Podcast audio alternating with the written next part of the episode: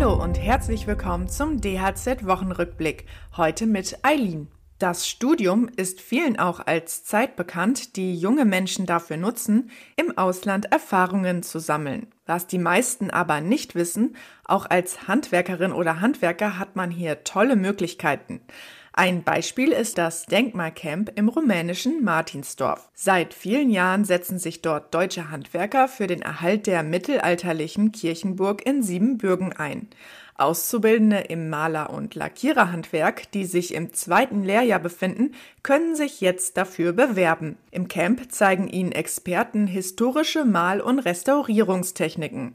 Ihr neues Wissen dürfen die jungen Handwerker dann auch in der Kirchenburg in Martinsdorf anwenden. Das Denkmalcamp findet vom 28. Juli bis 6. August statt.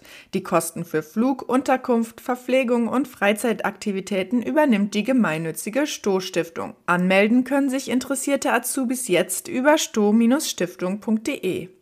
Ins Ausland, genauer in die USA, soll es auch für die Fissmann Klimasparte gehen. Ein Aufregerthema diese Woche. Die weiteren News heute. Das EU-Parlament hat einer Verschärfung der F-Gase-Verordnung mehrheitlich zugestimmt.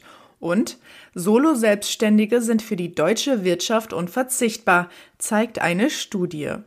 Diese Nachricht wurde diese Woche heiß diskutiert.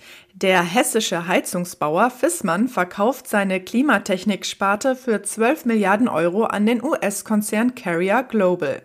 Bundeswirtschaftsminister Robert Habeck hat keine grundsätzlichen Einwände am geplanten Verkauf.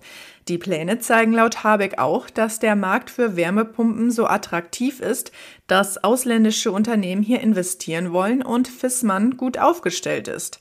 Die Opposition aber wirft dem Minister vor, mit seinen Plänen zur Heizwende Wärmepumpenhersteller aus dem Ausland angelockt zu haben. Für Helmut Brahmann, Hauptgeschäftsführer des Zentralverbandes Sanitärheizung Klima, kommt der Verkauf nur teilweise überraschend. Ich hätte das jetzt nicht an erster Stelle von, bei Fissmann erwartet, ähm, aber es zeigt ne, den enormen Druck, der auf ähm, ich glaube, den Marktpartnern liegt, äh, insbesondere im Heizungsbereich, in kürzester Zeit äh, doch große Mittel aufbieten zu müssen, investieren zu müssen, um ähm, Heizungstechnik komplett umzustellen und zu liefern. Wie die beteiligten Unternehmen mitgeteilt haben, soll der Verkauf der Sparte mit rund 12.000 Beschäftigten bis zum Jahresende abgeschlossen sein.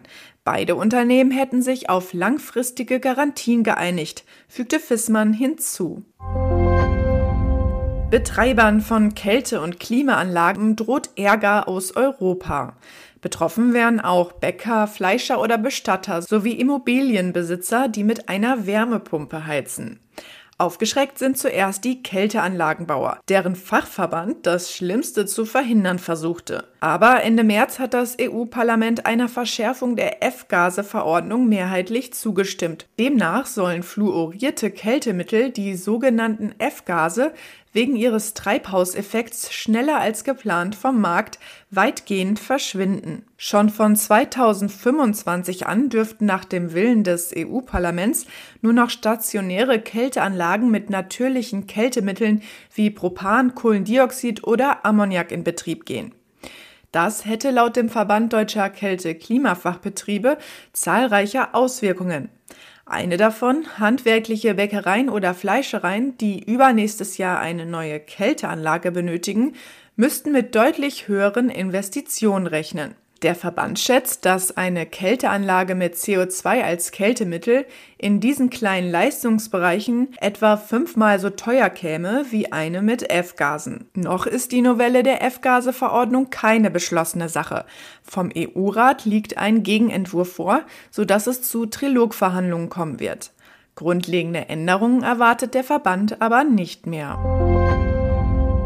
Solo-Selbstständige sind für die deutsche Wirtschaft unverzichtbar. Das ist das Ergebnis einer Studie, die das Institut der deutschen Wirtschaft Köln jetzt veröffentlicht hat. Fast jedes vierte Unternehmen setzt Solo-Selbstständige demnach direkt ein. Jedes zehnte greift auf Mitarbeiter von Dienstleistungsunternehmen zurück. Die Vorteile für die auftraggebenden Unternehmen? Solo-Selbstständige sind schnell verfügbar, können einen zeitlich begrenzten Bedarf gezielt abdecken und bringen Kenntnisse mit, die den eigenen Mitarbeitern fehlen. Wer auf den Einsatz von Solo-Selbstständigen verzichtet, tut dies häufig aufgrund rechtlicher Bedenken. Insbesondere das Thema Scheinselbstständigkeit führt zu Unsicherheiten bei den auftraggebenden Unternehmen. An dieser Stelle war's das mit dem DHZ-Wochenrückblick. Ich wünsche euch nun ein schönes, verlängertes Wochenende.